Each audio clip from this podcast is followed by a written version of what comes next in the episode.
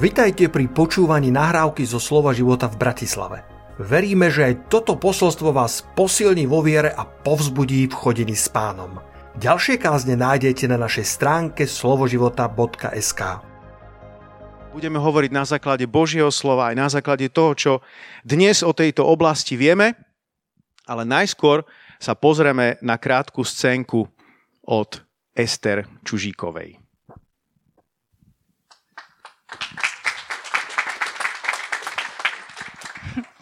Dobré ráno.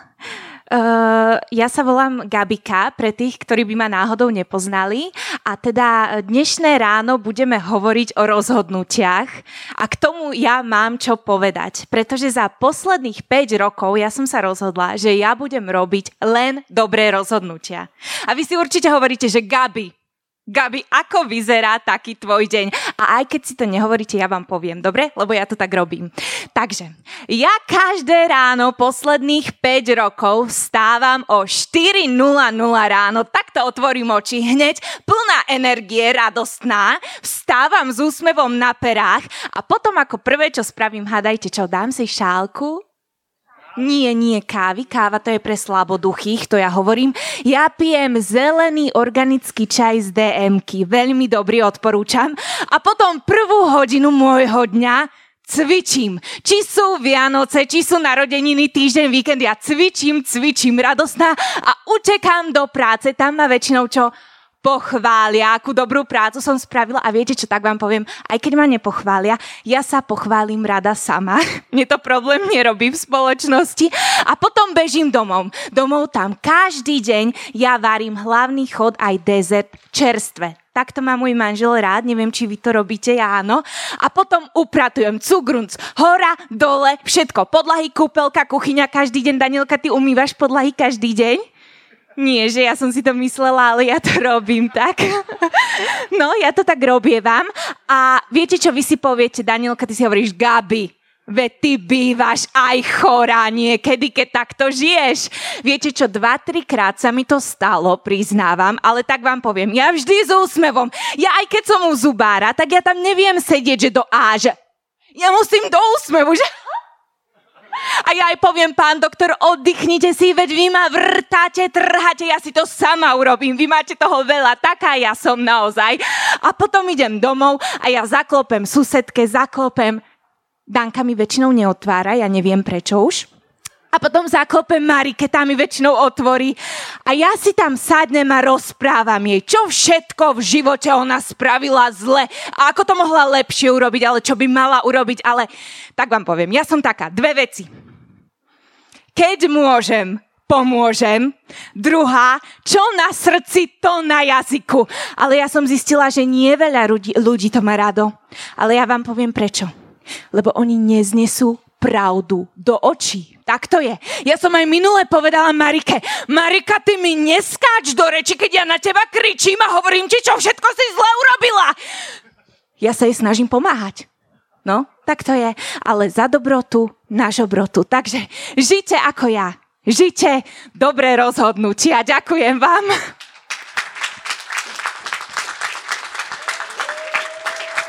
Ďakujeme. Za Gabiku sa treba veľmi veľa modliť.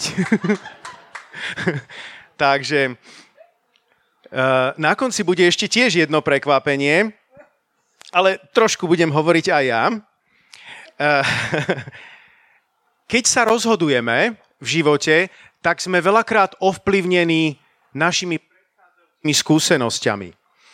Náš mozog funguje tak, že my sa tú situáciu, v ktorej sa nachádzame, my sa snažíme priradiť k niečomu, čo sme už zažili. A preto je napríklad aj rozdiel, a budem teraz hovoriť k dospelým, ale zmienim aj deti, že keď sa rozhodujú deti, tak ich rozhodovanie je rozdielne v porovnaní s dospelými s tým, že nemajú toľko skúseností a oni si ešte nevedia priradiť tie jednotlivé situácie, pretože nemajú tú databázu tých rozhodnutí, ktoré, ktoré ešte vlastne nemohli urobiť. Teraz, čo je definícia robenie rozhodnutia? Veľmi jednoducho, je to akýsi záver, ktorý urobíš po zvážení. Páči sa mi jedna definícia, ktorú, ktorú vytvorili zvlášť pre ženy. takže počúvajte, špeciálne pre ženy.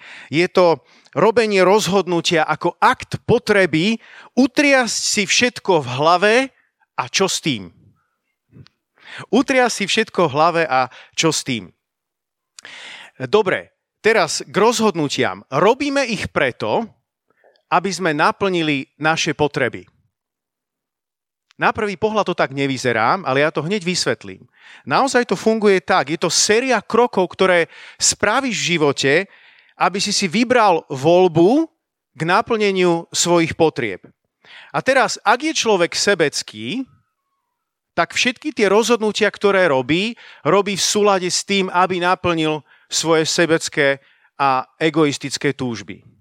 Na druhej strane, ak je človek obetavý, ak je človek kresťan, ak myslí na druhých, tak potom tieto svoje rozhodnutia robí v súlade s tým, že sa obetuješ, vieš, že to robíš pre pána, vieš, že to robíš pre druhých a ty vieš, že keď niečo robíš pre druhých, tak ťa to vlastne naplňa. Takže svojím spôsobom aj tieto rozhodnutia, ktoré sú nasmerované týmto smerom, naplňajú tvoje potreby. Pretože tvoja vnútorná potreba je uspokojiť pána, byť v Božej vôli a pomôcť druhým ľuďom. Halelúja. Ďalšia vec, schopnosť robiť rozhodnutia ovplyvňuje úroveň istoty alebo stability v tvojom živote. Takže ak robíš málo rozhodnutí v živote, tak si zvyšuješ ten level neistoty, nestability v tvojom živote, pretože to tlačíš pred sebou a prinášaš si starosti návyše, prinášaš si stres a častokrát aj stres ľuďom okolo seba. Čím viac dokážeš premýšľať vopred, čím viac dokážeš dopredu veci naplánovať, aj keby sa nestali presne tak, ako si ich naplánoval, môžeš ich postupne updateovať, postupne upravovať, tak tým si odbúravaš istý stres a, a môžeš, môžeš fungovať lepšie v živote. Samozrejme, isté veci v živote nevieme ovplyvniť, to už všetci dobre poznáme. Ale to, čo ovplyvniť môžeme našim rozhodovaním, je veľmi dôležité, aby sme tak urobili.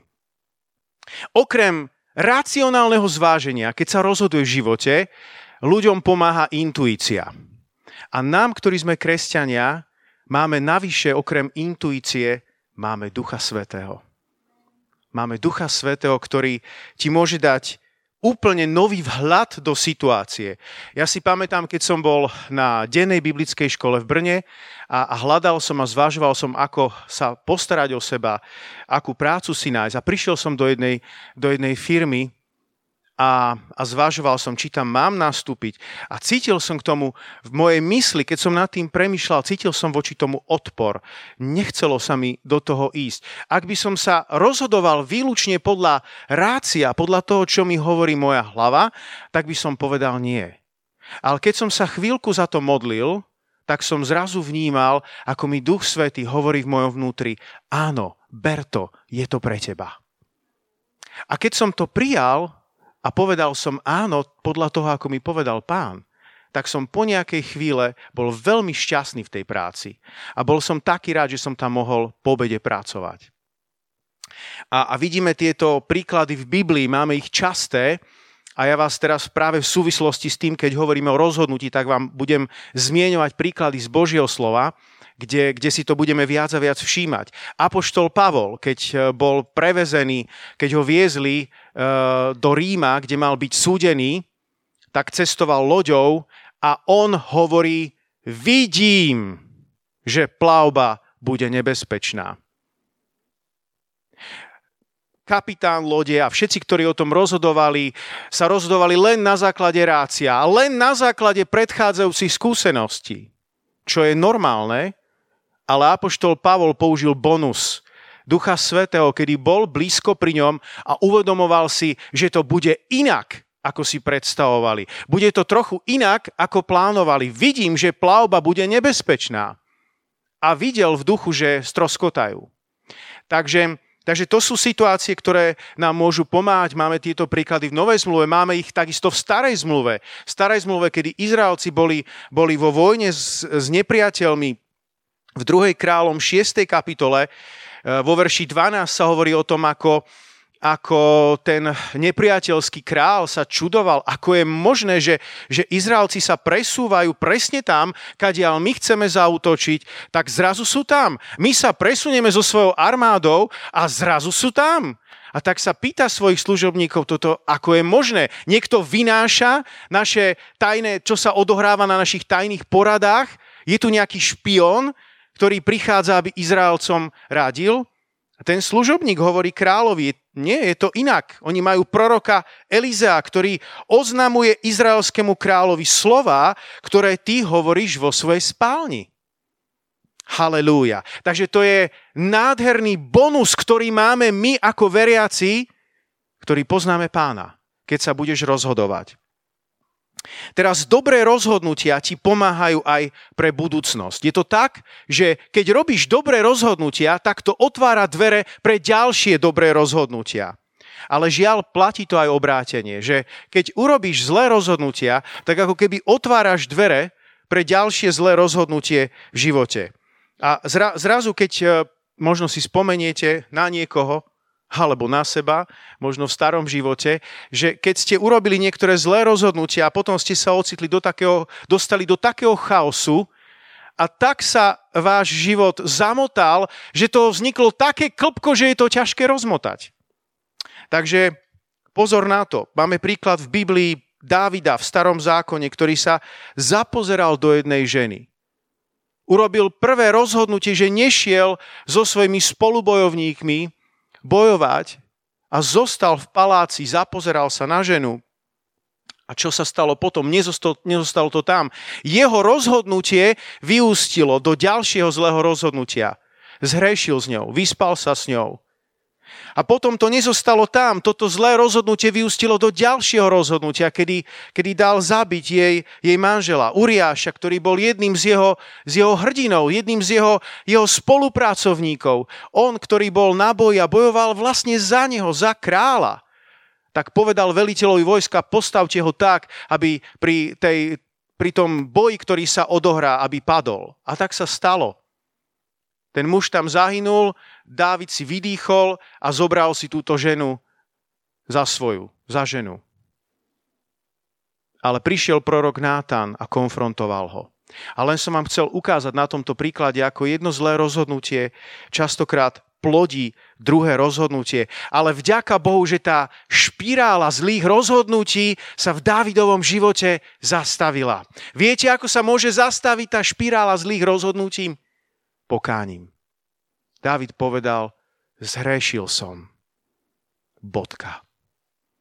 Žiadne ospravedlňovanie, žiadne výhovorky, zhrešil som. Bodka. A bol pripravený prijať akékoľvek následky. Teraz o chvíľku idem hovoriť o rôznych typoch rozhodnutí, čo je veľmi dôležité tomu rozumieť, ale zároveň chcem povedať, že každý potrebuje poznať tak trošku seba, pretože my máme v sebe zakodovaný nejaký spôsob, ako sa rozhodujeme. Ja napríklad patrím k ľuďom, ktorí sa rozhodujeme, rozhodujú až príliš rýchlo. A potrebujem niekedy vedieť spomaliť. Sú ľudia, ktorí ma, sú, žijú v presne opačnom extréme a čo môžu oddialia a rozhodujú sa až úplne na poslednú chvíľu. A možno ty žiješ niekde v tom správnom strede. Ale je dobre sa poznať aby sme sa vedeli nasmerovať do Božej vôle. Amen? Takže na to, aby som vám pomohol s, s rozhodovaním, tak chcem, aby ste si uvedomili, že existujú štyri typy rozhodnutí.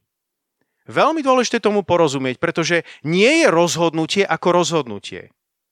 Takže poďme na to pekne od začiatku. Prvý, prvý typ rozhodnutia je tzv. automatické rozhodnovania. Automatické rozhodnutia. A to je preto, že mnoho vecí sa rozhodujeme v živote úplne automaticky, úplne podvedome, bez akéhokoľvek rozmýšľania. Dokonca Ježiš raz povedal, že toho dňa sa ma už nebudete pýtať na nič. Možno túto kázeň budú počúvať aj, aj, aj moji šachisti, tak pre, pre šachistov hovorím, že šachisti v prvom ťahu robia prvý ťah automaticky. tí, ktorí zahrajú E4. Zahrajú E4, ani nad tým nepremýšľajú. Existujú automatické rozhodovania v živote. Alebo tak trošku úsmevne poviem, pre kávičkárov, kávičkár sa ráno zobudí a úplne automaticky ešte pred prvým nádychom si začne variť kávu. To je niečo ako automatické rozhodovanie. Sú isté veci, ktoré robíš a ani si neuvedomuješ, že si sa rozhodol. A keď som nad týmto premýšľal a hovorím si, páne, a teda čo s tým? A vtedy som si uvedomil, aké je dobré, že Boh nám zanechal Rímanom 12.2. Iste viete, čo tam je napísané. Rímanom 12.2. A nepripodobnujte sa tomuto svetu, ale premente sa obnovením zmýšľania, aby ste vedeli rozoznať, čo je Božia vôľa, čo je dobré, čo mu je príjemné, čo je dokonalé. Práve preto, že mnoho rozhodnutí robíme v živote automaticky, je kľúčové, aby sme mali premenenú mysel, aby sme mali mysel Kristovu, aby sme ju mali čo najviac podobnú tomu, ako by sa rozhodoval Ježiš, keby bol na našom mieste. Pretože čím viac sa ti podarí obnoviť tvoju mysel, čím viac bude tvoja mysel mysel Kristovou, tak pochopiteľne tým viac rozhodnutí v živote budeš automaticky robiť dobrých, správnych v súlade s Božou vôľou. Amen? Halelúja. Preto čítajte Božie slovo. Hľadajte Božiu tvár, čítajte Božie slovo. Ak je možné, hovorte ho nahlas, pretože viera prichádza z počutia a počutie skrze slovo Božie. Ak sa nedá nahlas, čítaj potichu. Ale urob všetko preto, aby tvoja mysel bola obnovená Božím slovom. Halelúja. Druhý typ rozhodnutí sú tzv. jednoduché rozhodnutia jednoduché rozhodnutia. Tieto jednoduché rozhodnutia nemajú kľúčový význam a nemali by sme stráviť nimi príliš veľa času. Jednoduché rozhodnutia. Medzi šachistami sú to rozhodnutia, kedy urobíš nejaký ťah a rozdiel medzi prvým najlepším a druhým najlepším ťahom neovplyvní nejak výrazne vývoj šachovej partie. Je to takmer jedno a preto nemôžeš stráviť príliš času nad týmto rozhodnutím. V živote nášho kávičkára je to doobedná káva. Na to už potrebuje nájsť nejaké rozhodnutie, kedy si ju urobí, pri akej príležitosti, ale príliš nad tým nerozmýšľa. Teraz pozor, tie jednoduché rozhodnutia ja ich nezľahčujem, oni sú dôležité a múdra rada je neodkladať ich, ak vieš, že ich máš urobiť. Pretože možno príde potom čas, kedy ťa zavalia iné okolnosti, prídu iné nepredvídané situácie, možno ťa prikliesni nejaká choroba na nejaký čas. Nevieš, čo všetko sa stane a potom zrazu nemáš čas na tieto jednoduché rozhodnutia. Takže prosím, neriad sa heslom, že čo môžeš urobiť dnes, odlož na pozajtra a máš dva dní voľna, pretože potom ten pozajtrajšok bude bolieť, pretože môžu prísť situácie, ktoré, ktoré neočakávaš. Čo patrí medzi tie jednoduché rozhodnutia? Robiť si svoje povinnosti, upratať si. To ešte nemám zautomatizované celkom však. Ale napríklad Ráno sa zobudíš, automaticky by si si mal ustlať po sebe postel a tak ďalej. Sú isté automatické rozhodovania.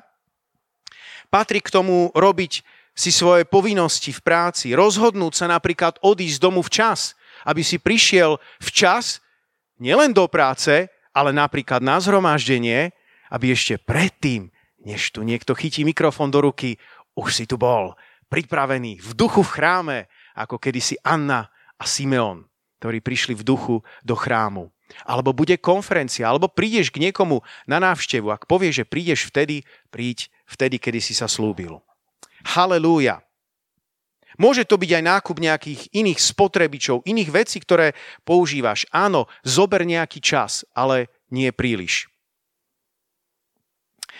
Premýšľal som nad tým a hľadal som vhodný biblický príklad a napadlo mi, že Noé spravil dôležité strategické rozhodnutia, k tomu, sa vra- k tomu prídem o malú chvíľu. Noé dvo- spravil dôležité strategické rozhodnutie, že posluchne Boha a začne stavať koráb. Ale, ale málo kto z nás nad tým rozmýšľal, že medzi týmto strategickým rozhodnutím, že Noé začne stavať koráb a tým časom, kedy prišla potopa, tak uplynulo 120 rokov. Čo robil Noé počas tých 120 rokov? Jednoduché rozhodnutia, jedno za druhým, jedno za druhým, jedno za druhým. Noé kupoval klince, Noé rúbal stromy, Noé staval ten, ten koráb spolu so svojimi troma synmi. Bez žeriavov, bez vymožeností dnešných, dnešných technológií. Dnes by to bolo ťažké postaviť taký koráb. A on to staval bez veľkej veľkých, e, veľkej masy robotníkov. A keď si najal, nevieme, netušíme, môžeme sa ho opýtať, keď prídeme do neba. Ak si tam potom najal niekoho ešte iného okrem tvo- svojich troch synov, tak ich musel zaplatiť. Takže okrem toho ešte musel mať úspešný biznis, aby si to dokázal, dokázal všetko zaplatiť. Noé musel urobiť množstvo, tisíce jednoduchých rozhodnutí, aby nakoniec naplnil Boží plán. A teraz napadla mi taká myšlienka, že keď sa my niekedy rozprávame medzi sebou a povieme si, áno, poslúcham Boha, no ale vieš, je to také, nie som si úplne istý, tak možno to tak dávam na 90%. Možno to tak dávam na 95%. A možno si povieš, to je krásne, 90%, 95%, to je nádherné. Ale skúsa na to zamyslieť teraz z pohľadu Noého. Čo by sa stalo, keby Noé naplnil Boží plán stavania korába na 90 až 95% Pane, ja ťa poslúcham, pane, ja ti staviam koráb. Smolou som natrel skoro celú loď, ale tam ešte som nenatrel tých 5% To nevadí snad, nie? Klince som pozabíjal, stožiare sú, ale tak jeden nedrží, ale však to nevadí, nie? Skúste si to predstaviť z tohto pohľadu. Ak by tá loď bola dokončená na 90 až 95 mohla by, mohla by prežiť potopu? Je nám jasné, že nie. A niekedy sa ale pozeráme na to v našich životoch laxne. A my smerujeme do veľkých búrok, ktoré sú pred nami. Ako obstojí tvoja loďka v búrke života? Ako obstojí tvoja a moja loďka v búrke posledných čias? Halelúja. Tretí bod. Kritické rozhodnutia. Mali sme automatické rozhodnutia, jednoduché rozhodnutia, kritické rozhodnutia. Kritické rozhodnutia sú rozhodnutia, kedy výsledok týchto rozhodnutí značne ovplyvní teba a často aj druhých. V šachu sú to rozhodnutia, kedy rozdiel medzi prvým najlepším ťahom a druhým najlepším ťahom môže znamenať, buď vyhráš, alebo zremizuješ, dokonca môžeš i prehrať. To sú tzv. kritické rozhodnutia. V živote kávičkára, ktorého tu spomínam, je to už tretia poobedná káva. Kedy si zváži, dám si kávu, alebo si nedám kávu. Kritické rozhodnutie. Ak si tú kávu nedám, možno deň dopadne zle. Teraz kritické rozhodnutie v živote kresťana môže byť rozhodnutie, kam ťa pán posiela. Častokrát tie kritické rozhodnutia robíme vtedy, keď aj nie sme dokonale na to pripravení a pán nás často testuje. Pán od teba chce nejakú vec, chce nejakú službičku, a čo ty na to vtedy povieš? Áno alebo nie? Ak jednáš podľa svojich pocitov, tak veľakrát máš tendenciu povedať, povedať nie. Ale tie kritické rozhodnutia pritom môžu veľmi ovplyvniť náš život. Ja som nad tým premyšľal aj na základe toho známeho veľkého poslania. Ježíš povedal, svojim učeníkom, aby išli do celého svetka, bude, e, do celého sveta. Budete mi svetkami i v Jeruzaleme, i v Judsku, i v Samárii a tak až do posledných končín zeme. Začali Jeruzalemom. Hurá! Jeruzalem! To je super, veď poznám mojich susedov, ideme k ním, povieme im, čo sme zažili, povieme im, kto je Mesiáš. To je, to bolo pre nich skoro automatické.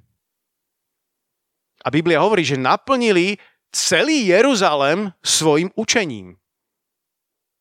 Ale Ježiš povedal, choďte aj do Judska. Judsko bolo susedstvo. Iné mestečka, iné dediny v okolí, ale kde žili Židia. To už bolo nie automatické, vyžadovalo to istý stupeň rozhodovania, ale stále to patrilo k jednoduchým rozhodnutiam. OK, ako? Dobre, ideme. A zvládli to. Ale potom Ježíš povedal, choďte aj do Samárie. A viete, že Židia sa neznášali so Samaritánmi. To nebolo veľmi jednoduché ísť pre Žida, aby len tak išiel do Samárie a teraz tam niečo im hovoril. A Ježiš povedal, choďte aj do Samárie. To už bolo kritické rozhodnutie. Možno teba pošle pán a povie ti, choď do nejakej rómskej osady kde to nemáš úplne možno na rožiach ustlané a teraz netušíš, čo sa stane, ako ťa príjmu, ako zareagujú, budú ti tlieskať, alebo ťa náhodou niekto zbije, to už je kritické rozhodnutie. Ale pozor, nemusí to dopadnúť zle, môže to dopadnúť výborne. A možno práve ten rozdiel bude znamenať nesmierne veľa. Čo ak sa tam niekto obráti? Čo ak tam niekto uverí, kto bude mať vplyv potom na celú komunitu? Napríklad biblický príklad na kritické rozhodnutie je evangelista Filip, ktorý mal zástupy, všetko bolo výborné, išlo to ako po masle a zrazu pán mu hovorí, choď na túto a túto cestu a tam niekoho stretneš. Ku komu ťa posielam. Musel opustiť zástupy. Nedávalo to zmysel. Rácio, hlava mu hovorila nie neblázni teraz, keď je tu prebudenie, ale Boh to videl dopredu. Boh videl, videl, čo všetko príde. A tak urobil kritické rozhodnutie. A teraz ty sa na to pozrieš, to čítaš takými očami, ako v Biblii to má, že to nádherné. No tak išiel si zasvedčiť, tam sa postavil a pripojil sa k tomu vozu a povedal evanielium.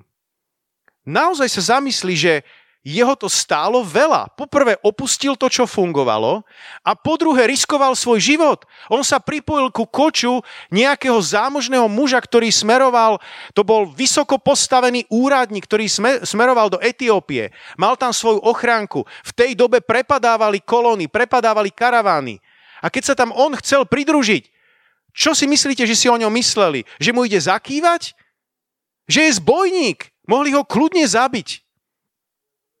Takže jeho to stálo niečo, bolo to isté riziko, do ktorého išiel. Bolo to kritické rozhodnutie, ktoré Filip tej chvíli urobil. Ale zvestoval evanelium. Tento eunuch sa obrátil, pokrstil ho a priniesol prebudenie do svojej krajiny. Halelúja. A potom Ježiš hovorí, že máme ísť až do posledných končín zeme.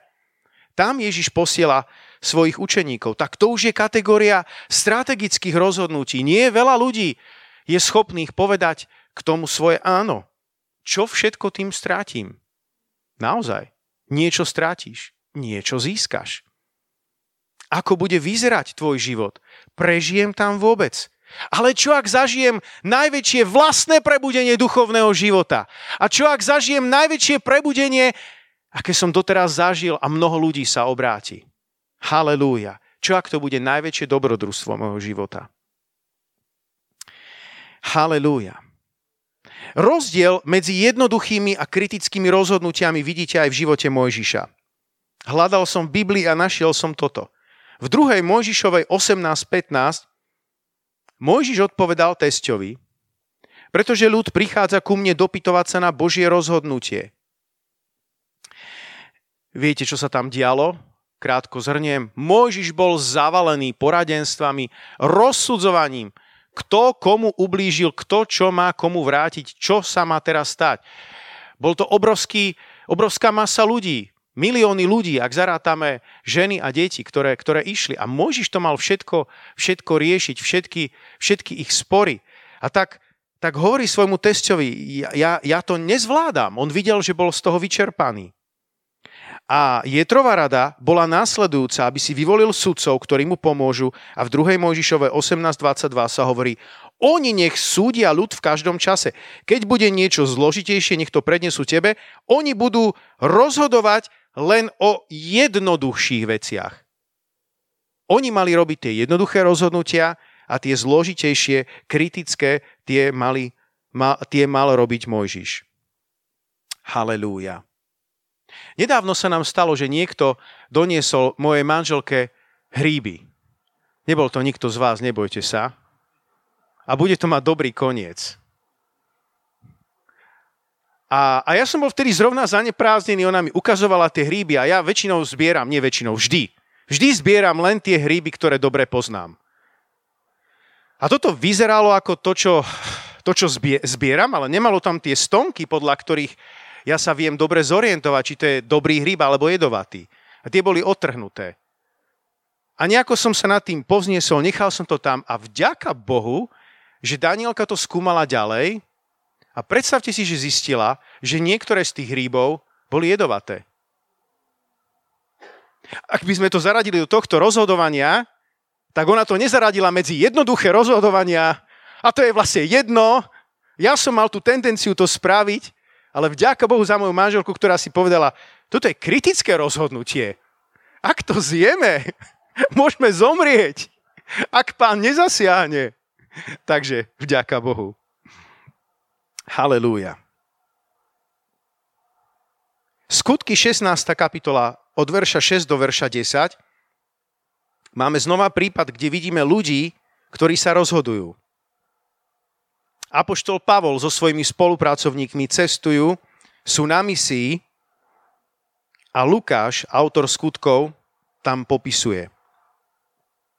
Cez Frígiu a Galacký kraj iba prešli, lebo Svetý duch im bránil hlásať slovo v Ázii. Keď prišli k Mízii, Pokúšali sa ísť do Bitíny, ale Ježišov duch im nedovolil. Obišli teda Míziu a zišli do Troády. Tam mal v noci Pavol videnie. Aký si Macedončan stal a prosil ho, prejdi do Macedónska a pomôž nám. Hneď po videní sme sa usilovali odísť do Macedónska, lebo sme usúdili, že Boh nás tam volá zvestovať im evanielium. Boli aktívni v hľadaní cesty, v hľadaní Božej vôle, v rozhodovaní sa, mali niečo umienené v svojej hlave, ale pozor, boli pripravení na korekciu Svetého Ducha. Boli pripravení na vedenie Svetého Ducha. A v momente, kedy Duch Svetý im povedal, toto nie, povedali nie. V momente, kedy Duch Svetý povedal áno, tak boli ochotní áno. Halelúja.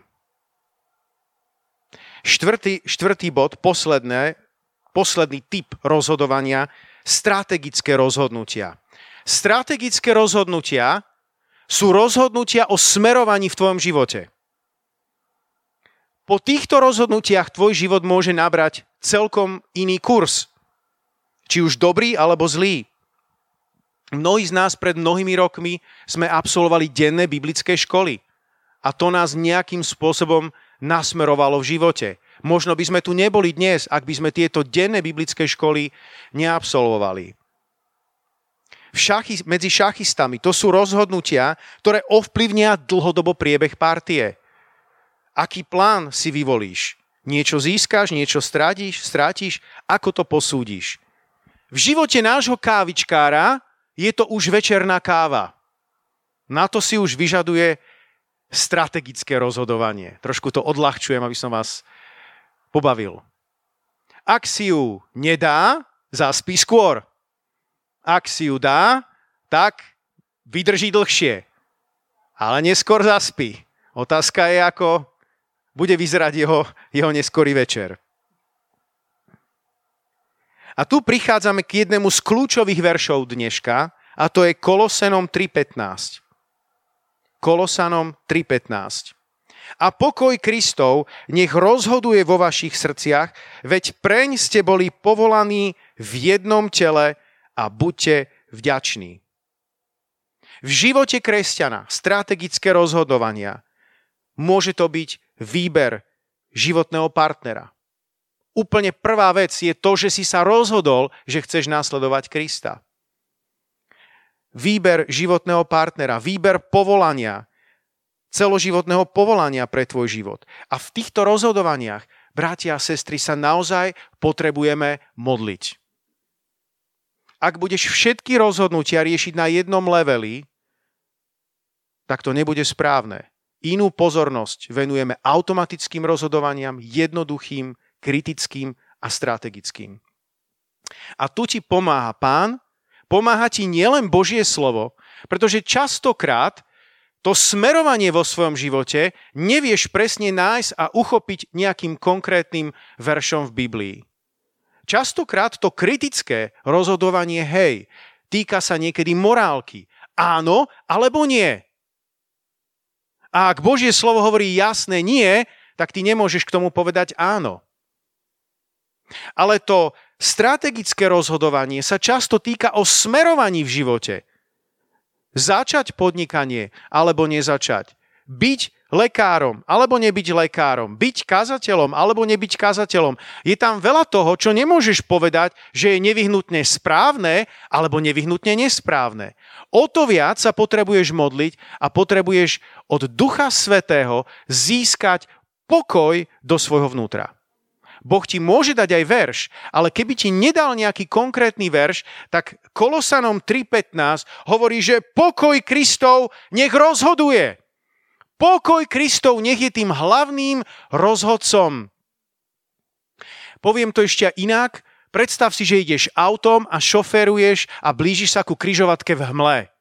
Je hmla a ty nevidíš dobre, či svieti zelené alebo červené svetlo na kryžovatke a nevieš, či máš zastaviť alebo pokračovať. Presne tak, ako v živote. Prichádzaš do situácií, prichádzaš do takých situácií, že nevieš, či máš ísť doľava alebo doprava. Nevieš, či tam je správna odpoveď áno alebo nie. Ale keď sa začneš modliť, keď začneš prosiť pána, aby napísal jeho vôľu do tvojho srdca, tak v tej chvíle sa tá hmla, tá pomyselná hmla, ako keby začne rozplývať. A ty zrazu začneš vidieť jasnejšie a jasnejšie a jasnejšie. A zrazu vieš, že týmto smerom máš v živote ísť. Halelúja. Takže to je Kolosanom, Kolosanom 3.15. A keď aj spravíš zle, strategické rozhodnutie je ešte cesta návratu. Biblický príklad je Jonáš. Jonáš sa zle strategicky rozhodol. Mal ísť do Ninive a vydal sa do Taršíša. Presne opačne. Zle sa rozhodol, ale potom sa ocitol v bruchu veľryby a tam spravil správne kritické rozhodnutie. OK, pane, činím pokánie, vzdávam sa, idem do Ninive. Halelúja. Inak múdra rada je, že nemusíme čakať až na chvíľu, kedy sa ocitneme v bruchu veľryby. Pomyselná, pomyselné brucho veľryby, kedy ťa už naozaj život tak pritlačí, že, sa, že, že, že už nemáš skoro na výber. Ideálne je robiť tie rozhodnutia včas a robiť ich v súlade s Božou vôľou. Môžeš si ušetriť problémy v bruchu veľryby. Halelúja. Ale pán si ho použil. Pán si ho použil napriek tomu, že spravil jedno zlé strategické rozhodnutie. Použil si ho na to, aby bol jeho služobníkom a Ninive činilo pokánie. Zažil nevydané prebudenie, také, aké by sme si my dnes prijali, aby celé mesto sa ocitlo na kolenách a postilo sa. Premýšľaj o Matúšovi. Matúš z Nového zákona. Ježiš išiel okolo a povedal mu, poď a nasleduj ma. A Matúš mal niekoľko sekúnd, možno niekoľko minút na to, aby sa správne strategicky rozhodol. Ale vďaka Bohu, že povedal Ježišovi svoje áno. Ty povedz Ježišovi svoje áno. Ježi- Matúš začal nasledovať Ježiša a z tohto dobrého strategického rozhodnutia vyšlo ďalšie dobré kritické rozhodnutie. Rozhodol sa napísať Evangelium podľa Matúša.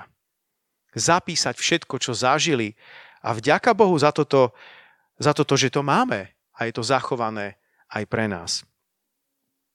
Rud, prvá kapitola, verš 6 hovorí, vtedy sa so svojimi nevestami rozhodla odísť z Moabských polí, lebo tam sa dopočula, že hospodin navštívil svoj ľud a dal mu chlieb. Máme Rud, máme Noemi, ktoré spravili dôležité strategické rozhodnutie. Vrátili sa, opustili Moabský kraj a vrátili sa do Izraela. Sláva pánovi.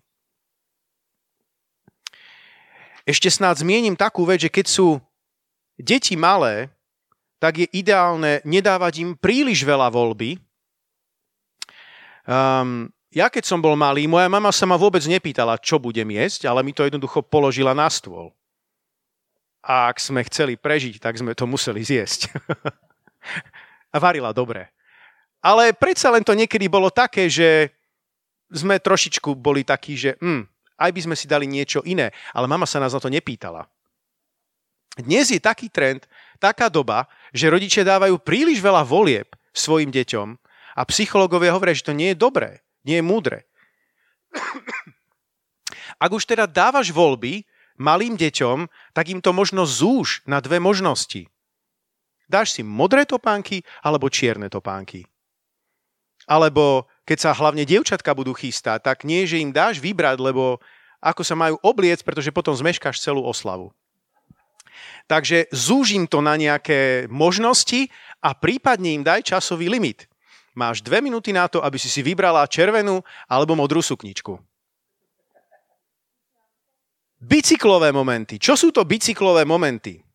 To sú situácie, kedy my, dospeli, ale platí to takisto pre deti, kedy môžeme spraviť aj zlé rozhodnutia. Keď ste sa učili bicyklovať, stalo sa vám, že ste spadli aj z bicykla?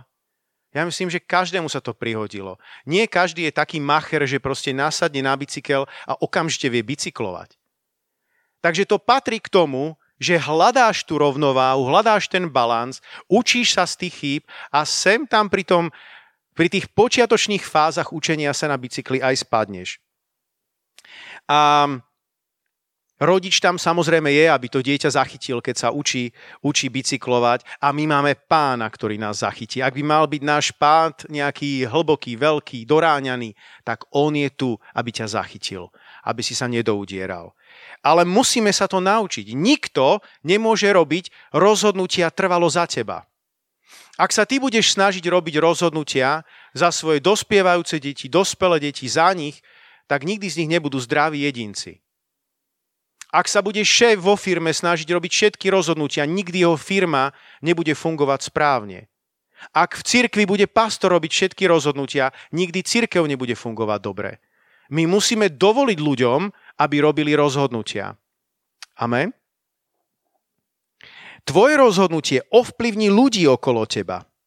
Zamysleli ste sa nad tým? Adam. Adamov hriech. Adam, keď zhrešil, to nebola len jeho vec, že zhrešil, ale jeho rozhodnutie ísť cestou hriechu zmenilo svet. A naopak, Ježišovo rozhodnutie poslúchnuť do bodky nebeského Otca zmenilo svet. Halelúja. V starom zákone Jonatánovo rozhodnutie ovplyvnilo zbrojnoša. Znova sme v čase, kedy Izrael bojoval proti, proti nepriateľom a Jonatán so zbrojnošom sa rozhodli, že napadnú posádku Filištínov. A zbrojnož mu odvetil, je to v 1. Samuelovej 14.7. Urob všetko, čo máš na mysli, len choď, budem s tebou. Nech akokoľvek rozhodneš. Jonatánovo rozhodnutie ovplyvnilo zbrojnoša. A keďže sa im to podarilo, nakoniec to ovplyvnilo celú izraelskú armádu, ktorá sa prebrala z pasivity a letargie.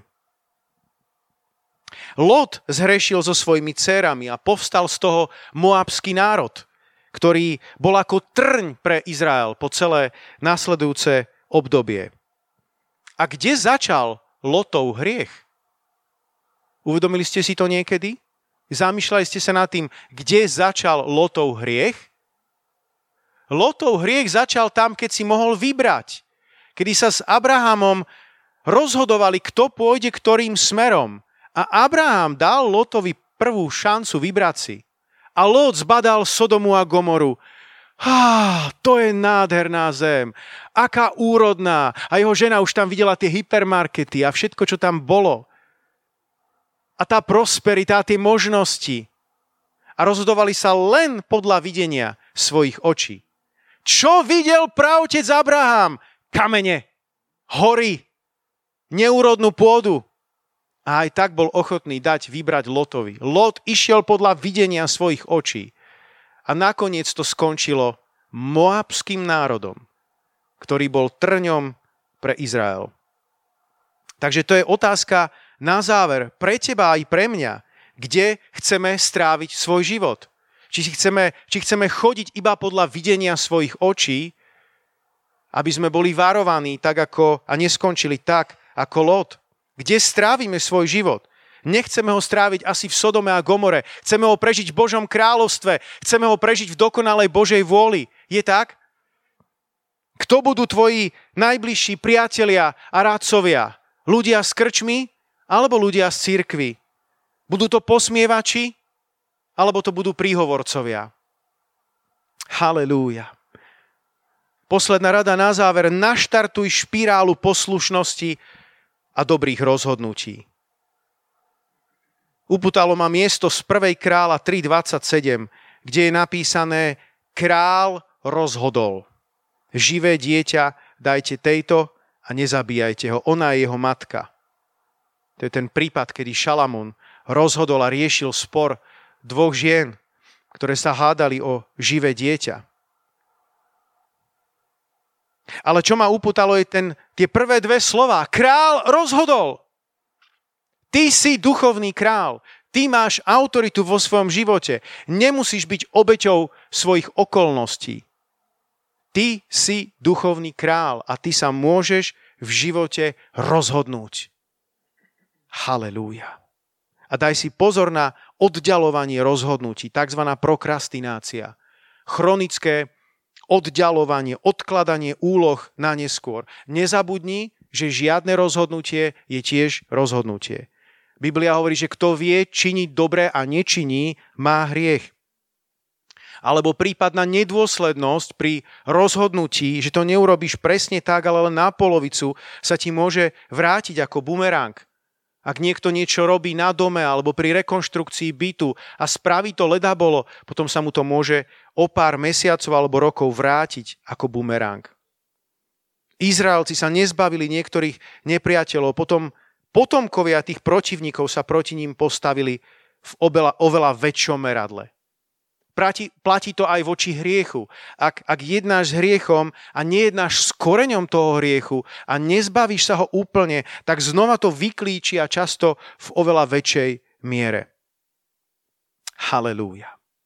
A okrem všetkého, čo som nespovedal, tak možno sú tu ešte rozhodnutia, ktoré si neurobil ty, ale rozhodnutia, ktoré urobili druhí ľudia, ale ktoré ťa ovplyvnili.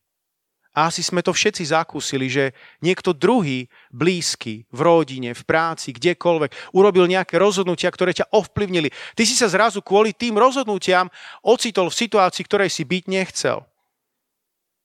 A ako zareaguješ vtedy? Budeš sa hnevať? Stáročie sa budeš hnevať? Alebo odpustíš živote? Čo si vyvolíš? A na to sa pôjdeme pozrieť teraz v záverečnej scénke od Ester, ktorá sa ale možno teraz bude volať zase inak.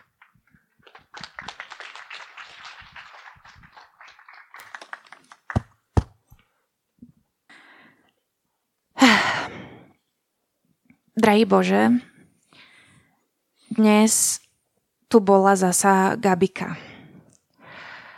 A ty vieš, že ja vždy prichádzam pre tvoju tvár, keď ona príde. Vieš, čo mi povedala? Teda ja viem, že ty vieš, ale ja ti to musím povedať, lebo, lebo mňa si roztrhá. Tak ja som jej povedala, že ja si aj tak myslím, že na mojich 26 rokov zvládam svoj život dobre. A ona na to, že... Čože? Mári, ty máš len 26, ale ty vyzeráš oveľa staršie. A potom si ma posadila a dala mi poučku o tom, ako byť lepšia. Matka, kamarátka, dcéra, sestra, sesternica, sesternica z druhého kolena, teta, prateta, vnúčka, neter.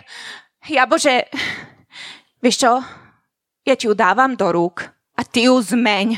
Pretože inak je koniec so všetkými ženami, ktoré pijú kávu a idú ráno vstať o 9.30. Amen. Odpust jej. Jej? Lebo ak vy odpustíte ľuďom ich poklesky, aj váš nebeský Otec vám odpustí. Mhm. Dobre. Tak ja jej od, od Prepač, derie sa mi to. Ja jej od, odpúšťam jej amen. Prosím? Že že jej odpúšťam. Amen. Rozhodni sa odpustiť. Ja som myslela, že to bude jednostranná modlitba dnes, ale dobre. Tak ja jej odpúšťam. Odpúšťam jej. Dobre? Odpúšťam. Amen. Odpúšťam. Žehnaj jej. Bože, ty vieš, o kom sa rozprávame? My sa rozprávame o Gabike. Gabika je stelesnené požehnanie. Čo jej mám požehnať? Veď ona má všetko, všetko vie. Ak milujete tých, ktorí vás milujú, akúže máte zásluhu? Ak robíte dobre tým, čo vám dobre robia, akúže máte zásluhu? Dobre. Veď to isté robia aj hriešnici. Áno, ja, ja poznám ten verš. Ja ho poznám. Tak ja jej žehnám. Nech je požehnaná ešte viac, ak sa to dá. Ak sa to dá, tak nech je ešte viac. Amen. Rozhodni sa jej odpustiť a žehnať.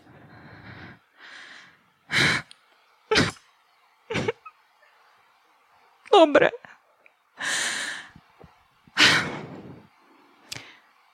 Tak, drahý Bože, ja Gabike odpúšťam. A vlastne mi odpúšť, že aj ja som niekedy bola Gabikou pre niekoho. A žehnám jej. Nech je požehnaná, radostná a ľúbená. Amen. Amen.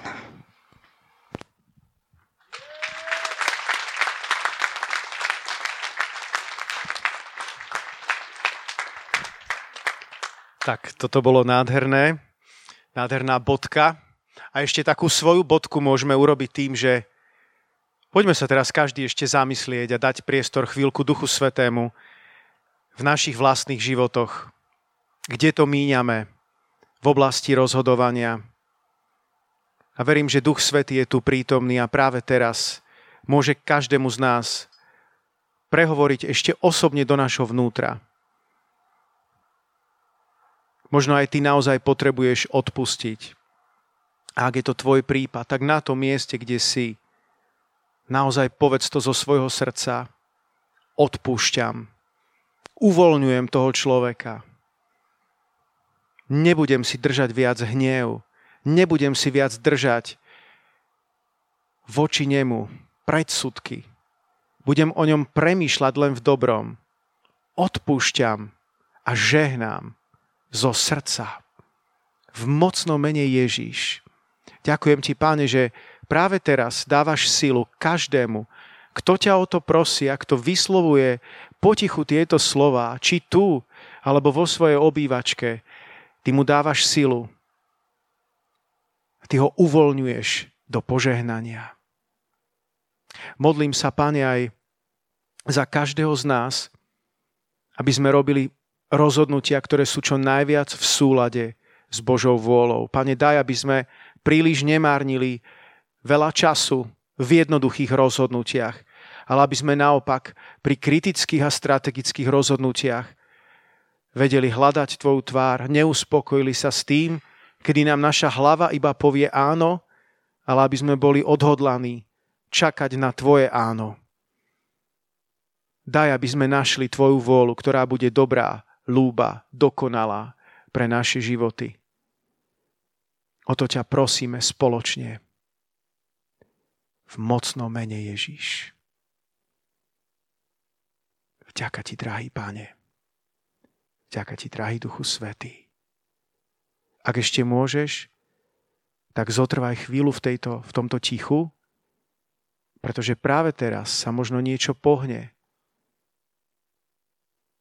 A možno zachytíš tichý, tichý šepot, tichý jemný hlas Svetého Ducha. Alebo iba v nem, kedy Duch Svetý ti dá jasne vedieť, áno, choď do toho. Alebo tam bude nie, nechoď do toho vzťahu. Nepopál sa zbytočne v živote.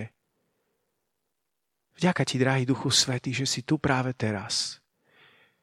Že môžeš byť ku každému z nás osobný. My ti vzdávame chválu. A ďakujeme ti, že nám pomôžeš. A všetok ľud povie Amen.